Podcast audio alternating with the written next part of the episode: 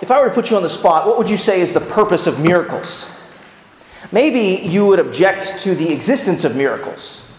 Uh, maybe you would define and describe miracles as God supernaturally intervening in the natural created order. That would be a Christian uh, definition of miracles God supernaturally intervening in the natural created order. And Christians believe in the existence of miracles. In fact, our faith is founded upon them. We really do believe that God has displayed his supernatural power, entering into this created order. But I don't really want you to describe and define what a miracle is. I want you to tell me their purpose. Think, think about what's the purpose of a miracle? Why and for what reason do we have miracles? Why and for what reason does God supernaturally intervene in the created order?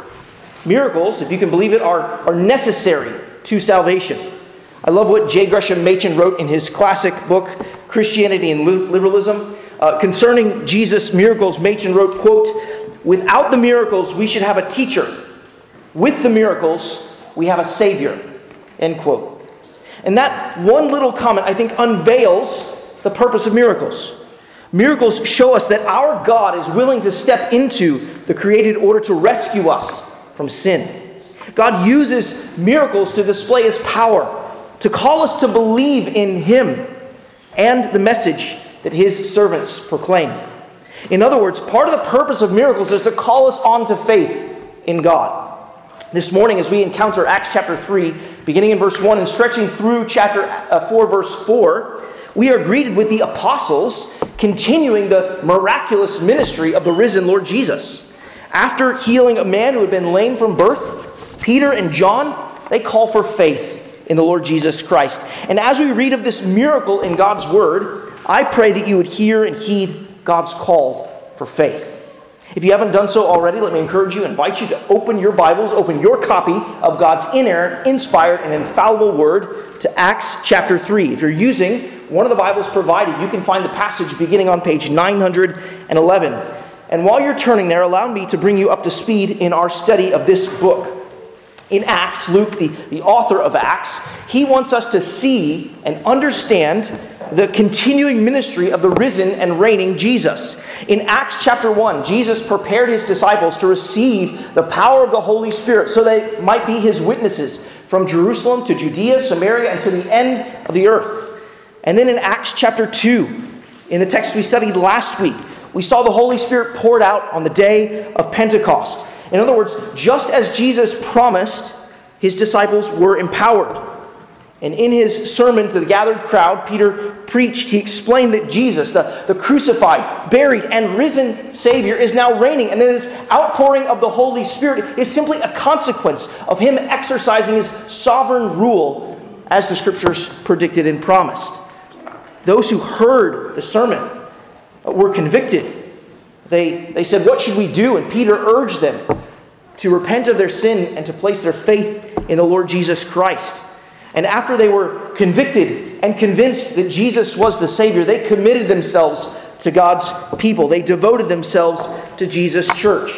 And that brings us to where we are today with Acts chapter 3.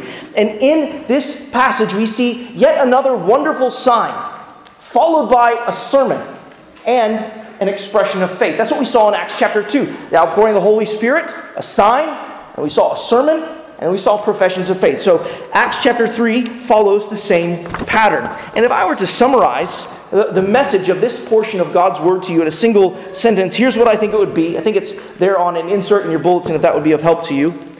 Believe that Jesus can raise you up because he was raised up, just as the scriptures promised. Believe that Jesus can raise you up, just as he was raised up. Uh, because he was raised up, just as the scriptures promise. Well, we're going to see, we'll study this passage in three sections under three headings. In Acts chapter 3, verses 1 to 10, we'll see the power of Jesus as a lame man is raised up to leaping. Here we learn that Jesus can raise us up. In Acts chapter 3, verses 11 to 26, we'll hear the proclamation of Jesus as Peter once again preaches to interpret this sign that's been uh, unfolded here.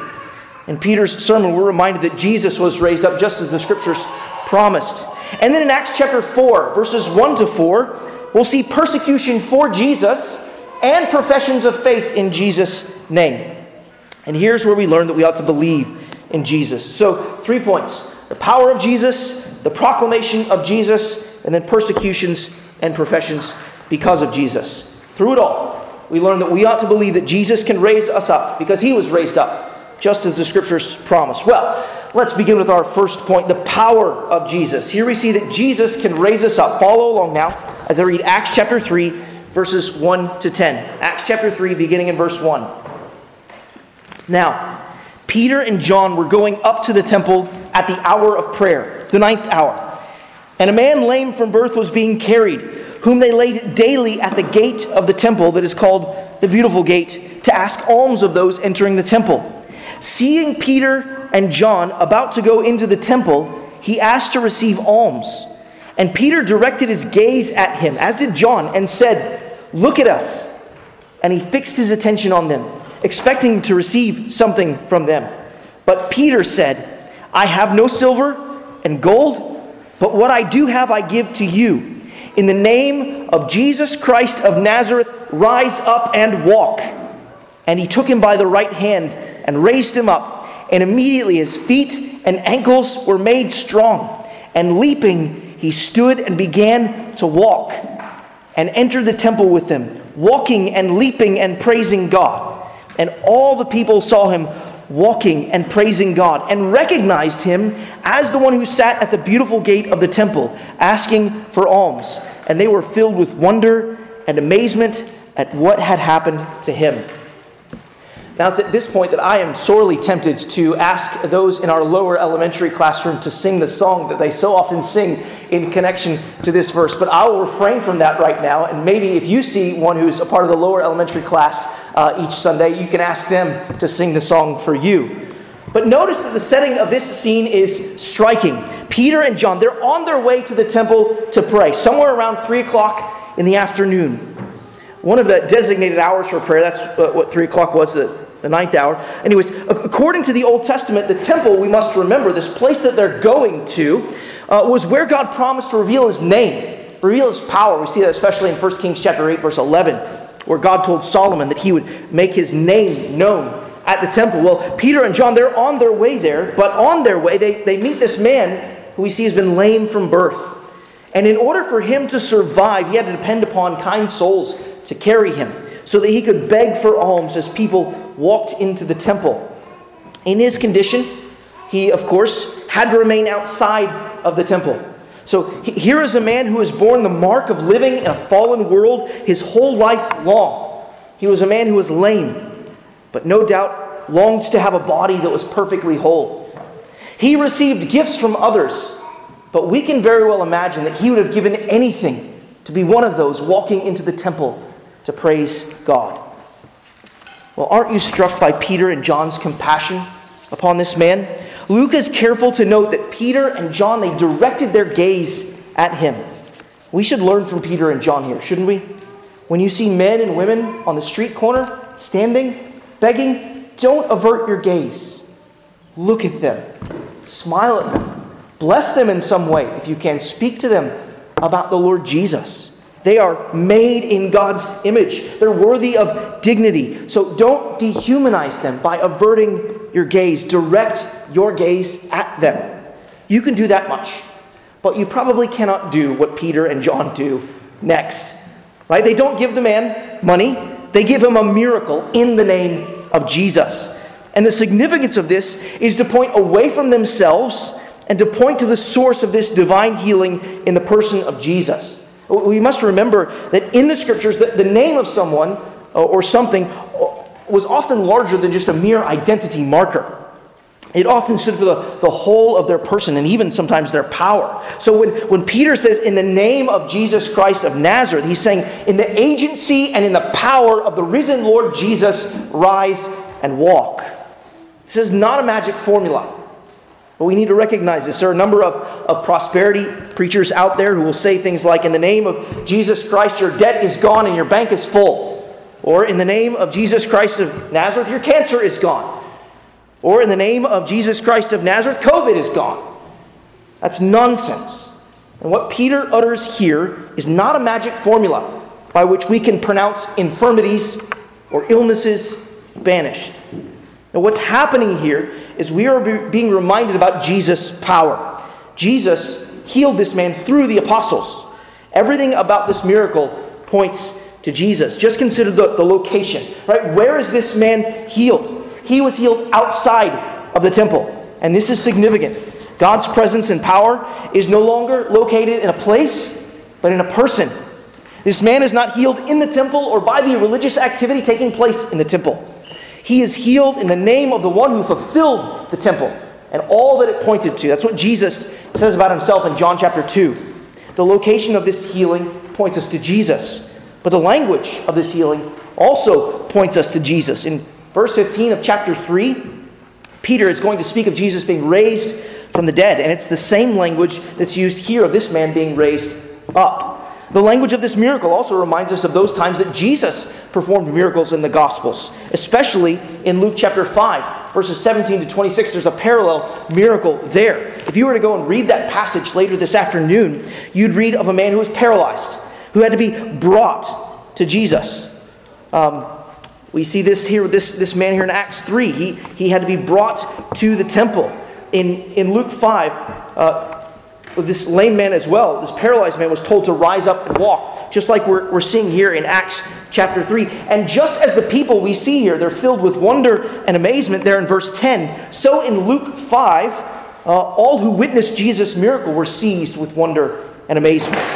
Just as God is praised here in Acts 3, so God was glorified in Luke 5. This parallel language is deliberately set before us to persuade us that the same Jesus who raised the paralyzed man from uh, in, in, Luke chapter 5 is the one who raised this lame man through his apostles in Acts chapter 3. We could go back even further to the language that we read earlier in the service to Isaiah chapter 35. Do you remember where Isaiah was speaking about what the messianic kingdom would be like? What would mark the coming, the arrival of the messianic kingdom? We read Isaiah chapter 35, verses 5 and 6. Then the eyes of the blind shall be opened, and the ears of the deaf unstopped. Then the lame man shall leap like a deer. Jesus did all of this in his ministry, and is doing it now, even as he reigns in heaven. He's doing it through his apostles. Let us note carefully and joyfully that Jesus can reverse the effects of the curse. This is the power the authority that only the author of creation can exercise. Science says this cannot be done. Jesus says that it can, and it was done. Friends, this is what you need to understand about miracles. They contravene the laws of nature. The God who made the laws of nature can break them whenever he pleases. When he does it, it ought to lead to our praise of him, not our pessimism. In the Bible, miracles are performed not as a spectacle, but as a sign of Jesus' power. And they call us on to faith in Him. And so, looking on these verses, we need to consider just a few more lines of application. We've noticed uh, Peter's compassion, and we ought to be compassionate. But we should think about two, two lines of application and develop them. Let's think about prayer and the primary purpose of ministry. First, note that the apostles were men of prayer. As we saw in Acts chapter 1, the apostles gathered with believers in the upper room and they devoted themselves to prayer. In Acts chapter 2, we saw that the apostles were gathered with the believers and they devoted themselves to prayer. And what do we find here? They had every intention of gathering with God's people in prayer at the temple. All believers should be devoted to prayer. But I especially want to take a moment to challenge the men of this congregation to be devoted to prayer. Brothers, God has decided to order our households and his household, church of, of faith, with, with men in charge. And if that means anything, it means that we ought to be men of prayer. Men who are dependent upon God in prayer, because that's what we do we pray. We're saying that we are weak, but God is strong. Men who are dependent upon God in prayer cannot domineer in their house or in God's house. This is good for you to pursue whether you are married or single, young or old. Brothers, we must be men who pray, who know and sense our weakness, and so call for God to fill us with strength every day and all throughout the day. Brothers and sisters, if you have no prayer life, Seek to throw yourself in the way of those who do and those activities that incorporate prayer. Um, so you could turn up on Sunday evenings, the first Sunday of the month, where we have a prayer service. Uh, you could, if you're a man, you could turn up to one of the men's Bible studies or a couple meeting on uh, Monday night. There's one that meets on Wednesday morning. Prayer happens at all of those studies. If you're a, a sister, you could turn up to a woman's study. They happen on Monday night and Tuesday morning and Thursday night. Turn up to Sunday school. They pray at the beginning and the end. Turn up to Wednesday night Bible study. We pray before the meal, before the study, and before we leave. If you struggle to pray, then throw yourself in the way of those who do and those activities where prayer is, uh, is, is present.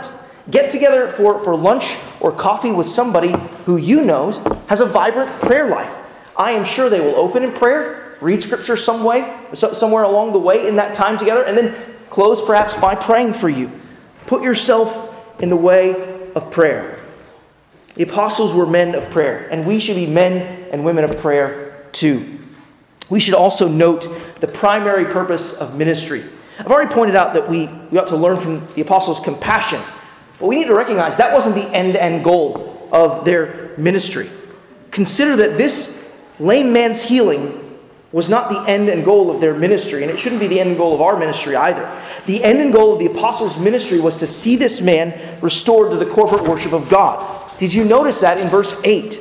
We're told that the man began to walk and entered the temple with them, entered the temple with them, walking and leaping and praising God. As we are able, we want to alleviate all kinds of burden physical, mental, financial, and emotional. Above all, we especially want to alleviate spiritual burdens. This man's greatest burden was not that he was poor, it was not that he was lame in the legs, but that he was separated from the corporate worship of God. Jesus' goal in powerfully healing this man through the ministry of the apostles was not merely to see him made whole physically, as wonderful and important as that was. The primary purpose and goal was to see this man participate in the corporate praise of God with the people of God. Well, we've seen how Jesus' power is displayed through the healing of this lame man. And in this healing, we're reminded that his physical condition is really analogous to our spiritual condition, isn't it? Jesus, just as he was physically restored by Jesus, so we need to be spiritually restored by Jesus. We need to be restored so that we can give praise to God due to his great name. This is only done by Jesus' power. And Jesus possesses this power. He possesses this power because he has been powerfully raised from the grave and to the throne. This is what Peter proclaims in Acts chapter 3, verses 11 to 26. In Acts chapter 3, verses 11 to 26, we hear the proclamation of Jesus as Peter once again preaches to interpret the healing, the sign that has taken place, the healing of this lame man. And this is the second sermon of Peter here in the book of Acts. And we're reminded that Jesus was raised up just as the scriptures promised. So follow along now as I read verses 11 to 26. Verses 11 to 26, Acts 3. While he clung to Peter and John, all the people, utterly astounded, ran together to them in the portico called Solomon's. And when Peter saw it, he addressed the people Men of Israel, why do you wonder at this? Or why do you stare at us, as though by our own power or piety we have made him walk?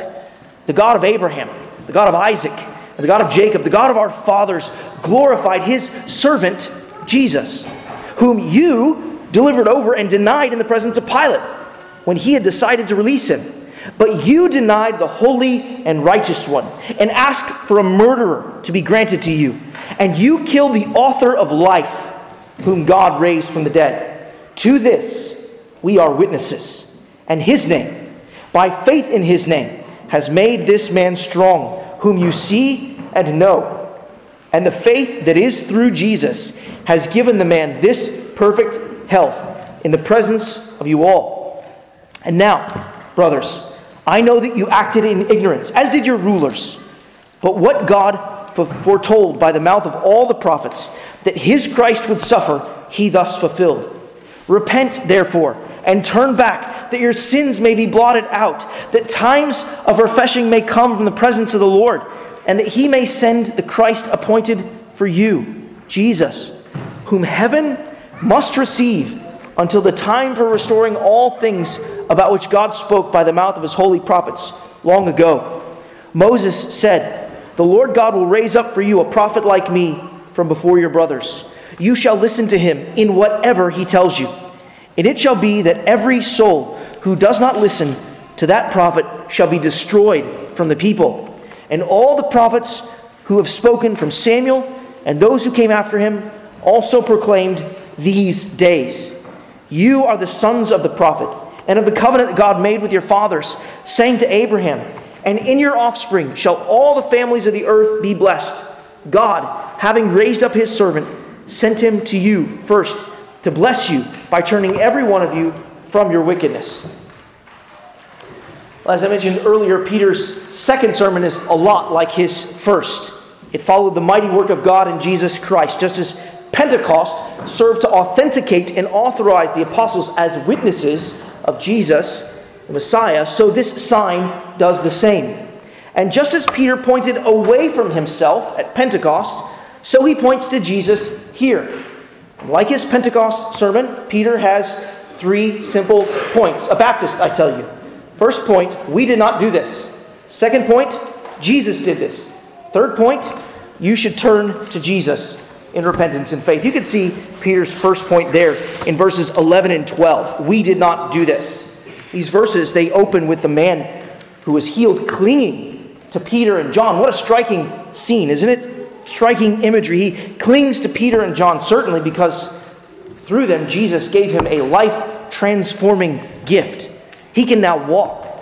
But more importantly, Peter and John cling to him. He clings to Peter and John because through their ministry, he was welcomed into the worship of God. And note carefully what Peter does not do. As the crowd collects around him, Peter does not turn into Oprah. He does not say, and you get a healing, and you get a healing, and you get a healing. He does not point to his power and what the Lord has been able to do through him. No, he points immediately to the Lord Jesus Christ. They make it, Peter and John make it plain as day that they did not do this by their own power or piety. Note the difference between the apostles and modern day faith healers. Faith healers are ever ready to point to themselves and to build their ministry. The apostles want to see Jesus exalted. And this motivation, the exaltation of Jesus, is what leads to Peter's second point. If Peter's first point is we didn't do this by our own power or piety, his second point is Jesus did this by his power. You can see that in verses 13 to 16. And Peter, he, he develops his point rather slowly, doesn't he? He begins with the, the God of Abraham, the God of Isaac, and the God of Jacob. And it's not until we get down to the end of verse 16 that we're told it was that the faith that is through Jesus has given this man perfect health. Why does Peter beat around the bush? Why does he take so long to develop his second point. Why does he go back to Genesis and then on to Isaiah and then mention that something happened, something that happened 50 days ago, before finally telling his hearers what is happening today? Why do preachers do that kind of thing? Isn't it annoying when they don't just cut to the chase and give you the bottom line? We struggle with patience, don't we? We live in an insta generation. Uh, we've got Instagram and Instapot for those procrastinators who have gotten to making dinner just a little bit late. We, we want things done instantly, we want our information instantly. But perhaps there is some usefulness in surveying history, and especially biblical history in sermons. Maybe it is for your good that preachers take a long time to develop their points so as not to leave you in ignorance of what the Bible says. Maybe it's good for preachers to develop their points well and thoughtfully and carefully so that you can be a good Berean and search the scriptures for yourself to see if these things are so. I remember one time talking to a dear saint about the length of sermons at our church, and I was told that they were long. So I, I asked this dear saint, um, So did you read your Bible this week? Uh, to which this dear saint replied, No. And so I said, So I'm just catching you up then on your Bible reading, bringing it into play. And that's what Peter is doing here. He's catching these hearers up on their Bible reading, their history. He's showing them how history has been driving toward the events of these days, these last days, and these events that they're seeing. Remember, Peter, he's addressing Jews. You see that there in verse 11? He's addressing the men of Israel. Peter is taking time because he wants to show these Jews that faith in a crucified Messiah is not a contradiction in terms, it's not a contradiction of the Old Testament witness. Peter begins in Genesis because he wants to persuade his hearers that faith in Jesus is what the God of Abraham, the God of Isaac, the God of Jacob, the God of our fathers revealed. By mentioning patriarchs there in verse 13, Peter has touched on Genesis, but then notice the words in the middle of verse 13. That one word, Peter says that the God of the patriarchs glorified his servant, Jesus. And that language of servant is undoubtedly a reference to Isaiah's prophecy. You'll know, of course, that there's a, a massive section kind of in the, the, toward the end of Isaiah's book called the servant songs. These were songs about what God would do through his Messiah, the servant. And the Jews listening to Peter, they would have recognized that the servant of those songs was God's chosen one.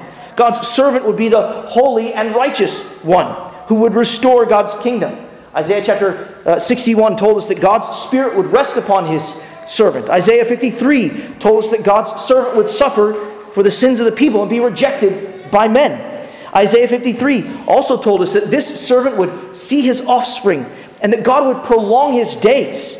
In other words, after his death, he would be raised from the grave.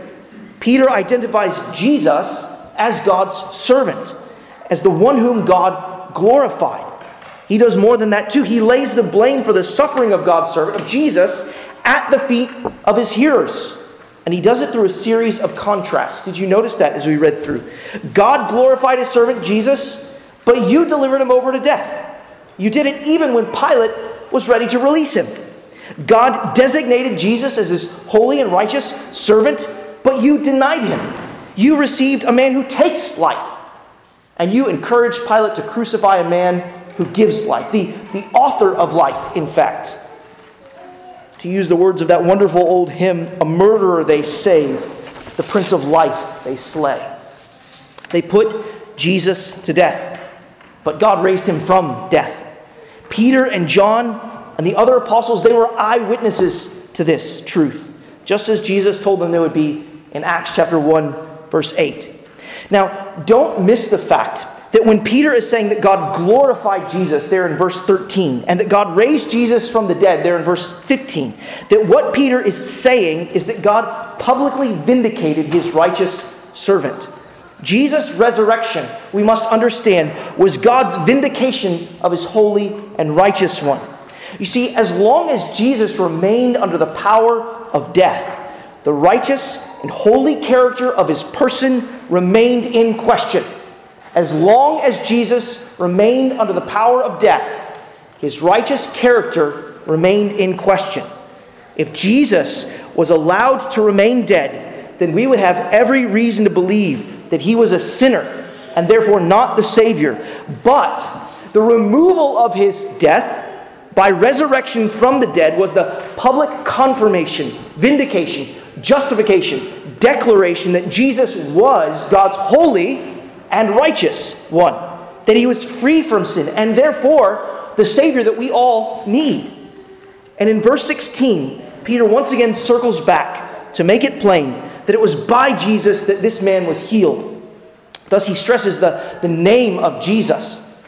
Peter also makes plain that this healing did not come through magical powers, but through faith, and specifically faith in Jesus. And though the verse is a little clunky, verse 16, it seems as though the lame man placed his faith in Jesus and so was healed. We're probably looking at something of a, a truncated account here. So we don't have probably the larger conversation where Peter and John are likely talking to this man about Jesus prior to instructing him to rise and walk. As I said, it seems as though this lame man placed his faith in Jesus and so was healed. And since this man believed that Jesus was risen, he was raised up, so this man was raised up. And so Peter, Peter's hearers, they should believe the same. And that's why in Peter's third point, he confronts them and calls them on to faith in Jesus. He calls them to turn to Jesus specifically. You see, Peter's third point, turn to Jesus, especially there in verses 17 to 26. And the emphasis on turning is really found throughout. But you can see it explicitly in verse 19 when Peter says, Repent, therefore, and turn back. And if you look down to verse 26, Peter says that God raised up his servant Jesus to turn every one of you from your wickedness. Peter acknowledges there in verse 17 that his hearers and the Jewish uh, leaders they acted in ignorance, while at the same time pointing out that this was God's inviolable plan. God foretold by the mouth of the prophets that his Messiah would suffer and die.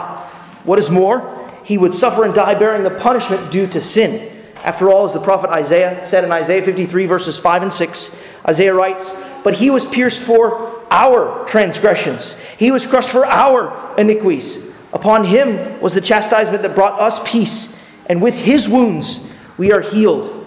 All we like sheep have gone astray. We have turned everyone to his own way, and the Lord has laid on him the iniquity of us all. Observe too the ignorance that Peter is talking about. That this ignorance, it did not release them from the guilt of their sin. In undergrad, one of my criminology professors was fond of saying that ignorance is no excuse for the law. In other words, it, it doesn't matter if you're ignorant or unaware of the law, you're still held liable for violating the law.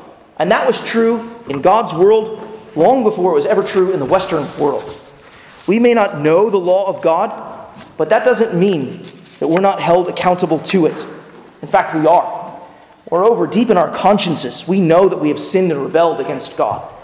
We know that we've done things that we ought not to have done, and that we have not done things that we ought to have done. We are guilty before God, and so it is with these men who are standing before Peter. And the proper response to their sin is not to plead ignorance. Friend, you cannot plead ignorance. The proper response is to repent and to plead for forgiveness.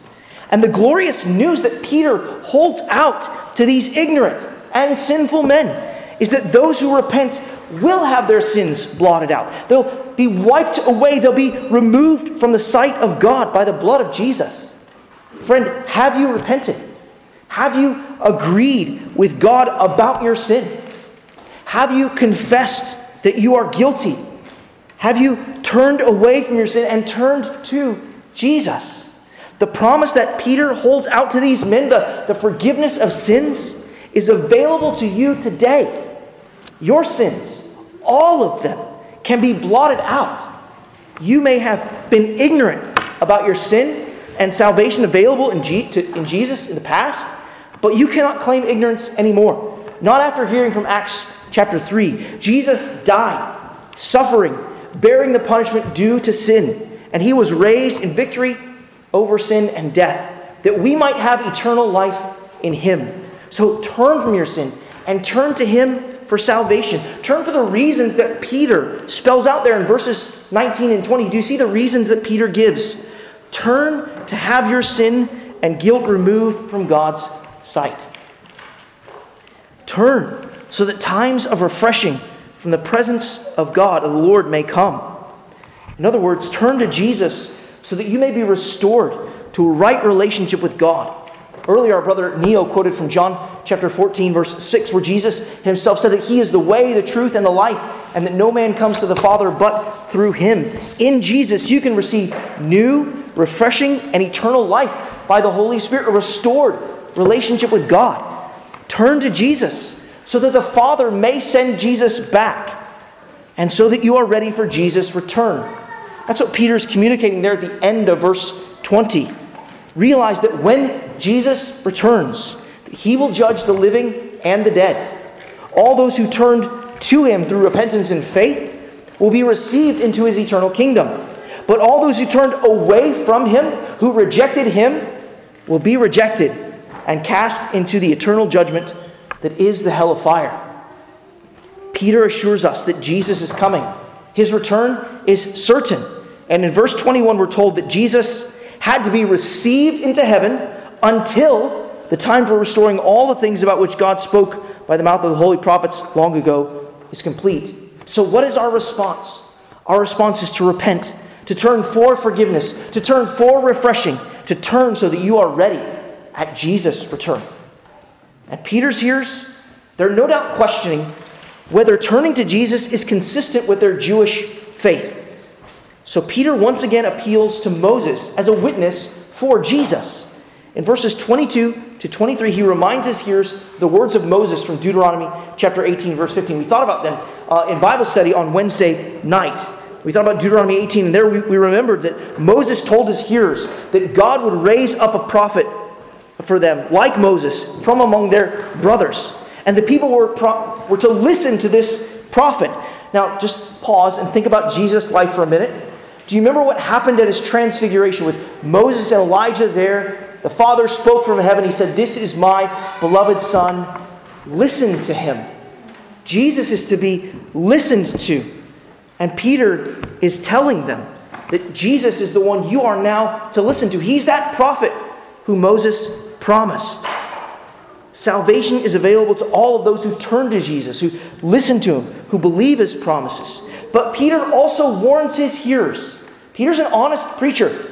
He warns his hearers that if they do not listen to the voice of Jesus, as foretold by Moses, then they would be destroyed. The, the consequences, the consequences of not listening to Jesus are eternal. There are eternal consequences for not listening to and turning to the Lord Jesus. And Peter, he is pleading with the people before him. He's throwing everything he can at them. He threw Genesis and Isaiah at them. He threw Moses and Deuteronomy at them. He threw Samuel and all the prophets after Samuel at them. And in verse 25, he returns to Genesis where he began. And he says, do, do, do you remember Abraham? Do you remember that when God promised to him that in his offspring all the peoples of the earth, that's Jews and Gentiles, remember what God said to Abraham, that in your offspring all the peoples of the earth will be blessed? Peter saying, Brothers, Jesus is your blessing. He's the offspring that God promised to Abraham in Genesis. So, so turn to him and receive your blessing. Jesus was the offspring that God sent to bless you and to call you to turn, turn you away from your wickedness.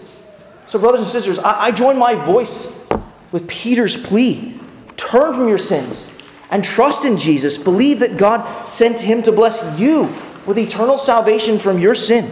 Believe that he lived for you the life that you have not lived, the righteous and holy life that the scriptures foretold that we see printed on the pages of the New Testament. Believe that Jesus died for you on the cross completely bearing the wrath of God away, as we sang earlier. Friend, revel in that good news that you will not have to, to endure a single ounce of the eternal punishment that's due to your sin because Jesus was paid for it in his death on the cross. Friend, believe that Jesus was raised so that you might see and know and understand that he has victory over sin and death. And he can give you eternal life because he lives it now. Oh, turn from your sins and trust in the Lord Jesus Christ. That's the main application of this text for you today. Well, having heard Peter's proclamation, and especially how Jesus was raised up as the scriptures promised, we turn to examine our third point and the fallout of Peter's sermon. And in sum, we see two things we see persecution because of Jesus and professions of faith in Jesus. Let's read now. Follow along as I read Acts chapter 4, verses 1 to 4. And as they were speaking to the people, the priests and the captain of the temple and the Sadducees came upon them, greatly annoyed, because they were teaching the people and proclaiming in Jesus the resurrection from the dead. And they arrested them and put them in custody until the next day, for it was already evening.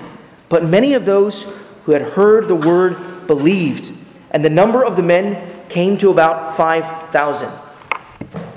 I trust that you can see how these verses reveal persecution because of Jesus and professions of faith in Jesus. Persecution comes there in verses 1 to 3, and the professions of faith in Jesus come there in verse 4. But we should take a careful look at both. And as we dive into this persecution because of Jesus, you should know what I mean by persecution.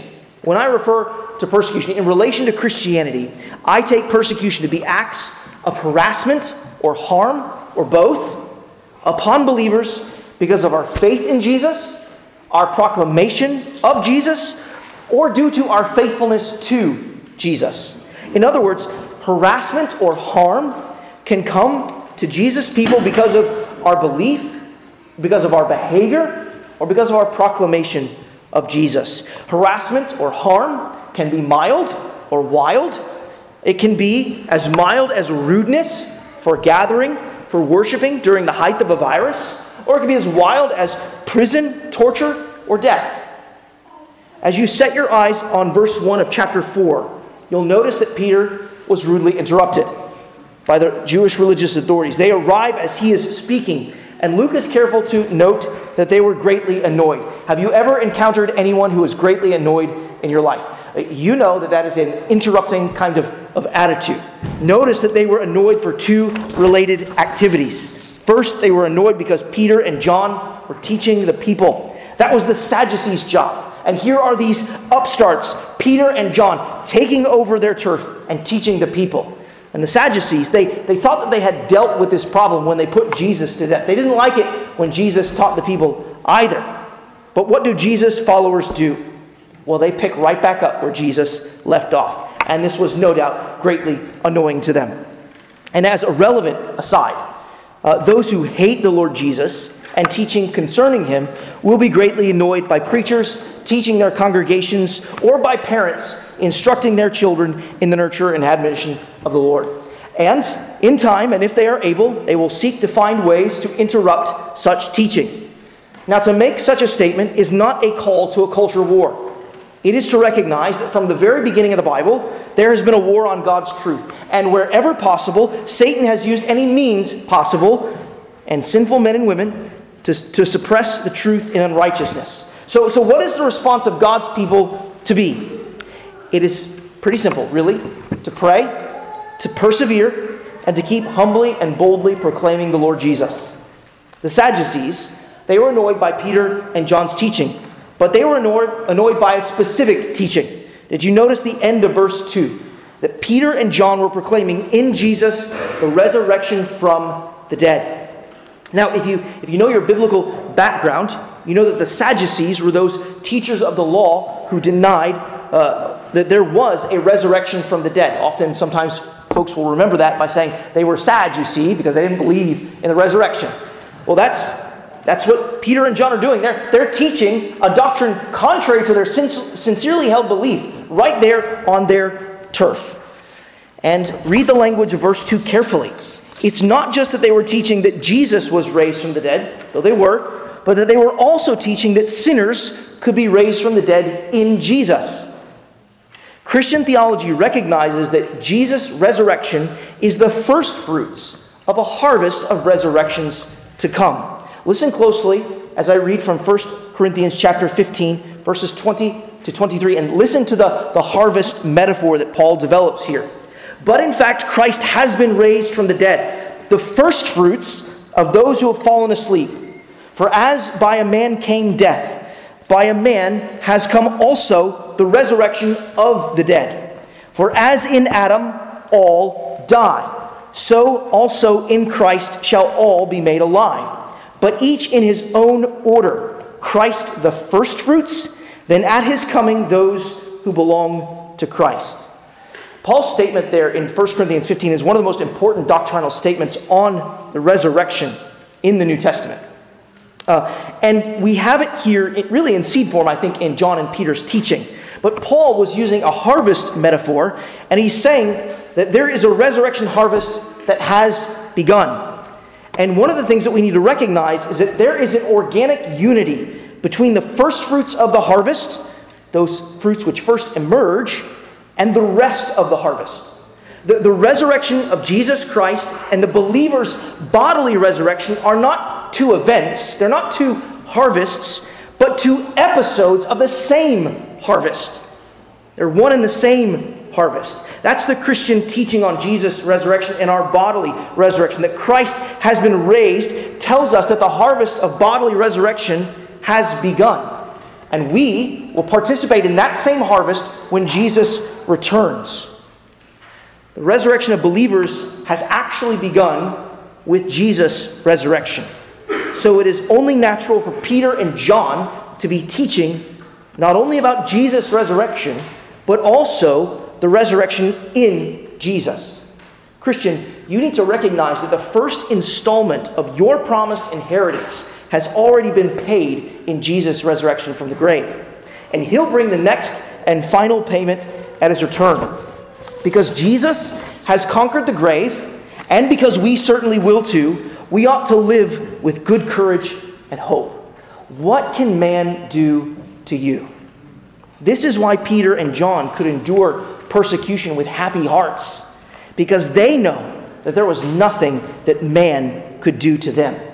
That's what it means, really, to have an anti fragile faith and to be an anti fragile church. To know that God is in charge of all things and our future and destiny is certain, so we can obey joyfully and happily, knowing that we rest in His good and sovereign care. All of the harassment that could be heaped upon Peter and John would only draw them deeper into the sufferings of Christ and being conformed to his image. All of the harm that could befall them could not bring an end to their eternal life with Jesus. They could be bold in the face of persecution, and so can we. In fact, it has often been said that the blood of the martyrs is the seed of the church. Many have observed down through the course of church history that when and where believers have been persecuted, God has been faithful to preserve and even grow his church. Just look at verse 4, right? But, contrasting word, but many of those who heard the word believed and the number of the men came to about 5,000. While Peter and John are being persecuted, many were professing faith in Jesus Christ. They believed the word that Jesus was the Messiah, that he was crucified, buried, and risen for the forgiveness of sin. And no persecution could stop this proclamation. No persecution could stop God's plan to save many, thousands even. When Luke says that the number of men came to about 5,000. It's hard to kind of know for sure what he's talking about. There are several options. He could be talking about the number of believing males, or he could be using men as in mankind to refer to, to men and women, or maybe he's referring to the total number of conversions up to this point in the book of Acts, or if he's telling us that 5,000 were converted on this day and occasion. It's, it's hard to say. All are possible. Whatever the case may be, we know that the church has grown by at least 2,000 since the day of Pentecost. The professions of faith are rolling in as the Spirit and the gospel are rolling out in Jerusalem. What we do know is the kingdom of God is being restored by leaps and bounds, literally. And as we conclude, we should think about a few implications for our lives from this text. This word from our good God, it calls for a response of faith. We really should believe that Jesus can raise us up because he was raised up just as the scriptures promised. The man who leaps with a heart full of praise, that lame man was raised up to leaping, he shows us that we should praise our God too. Our bodies may be wasting away, growing more and more lame day by day, but if we are trusting in Jesus Christ, then we're being renewed inwardly day by day. Even if our bodies can't leap, our hearts should. Give thanks and praise to God that He has looked upon you with mercy, that He has not averted His gaze from your case, that He has looked, that He's sent servants to you. Give thanks and praise that just like He sent Peter and John to that lame man, that He has sent servants to you who told you that in Jesus' power, Jesus can raise you up from the pit and mire of your sin. Give thanks that God sent those servants. They called you, they challenged you to rise up and walk with the Lord Jesus. And Peter's sermon, it also has a word of encouragement for us too. Our God, the God of Abraham, the God of Isaac, the God of Jacob, the God of our fathers, is the God who preserved and governed and orchestrated history so that at the right time and in fulfillment of all the Old Testament scriptures, he could send his one and only most beloved Son to rescue sinners like us from the grave. Christian, if God so orchestrated all of that history to send his Son for you, Believe that He is in control of the rest of history as well. He has told us that Jesus will return, and He certainly will. God is in charge of history. He should be in charge of our lives too. We should bend the knee to Jesus and believe in Him. And we should be ready to suffer persecution for Jesus' sake. Even if we are put in the grave due to our faith or to our faithfulness to Jesus, we can be sure that Jesus is going to raise us up he has that power. We've seen it here in Acts 3. So let's allow God's power demonstrated in the healing of this lame man, demonstrated in raising his son from the grave. Call us on to faith and faithfulness.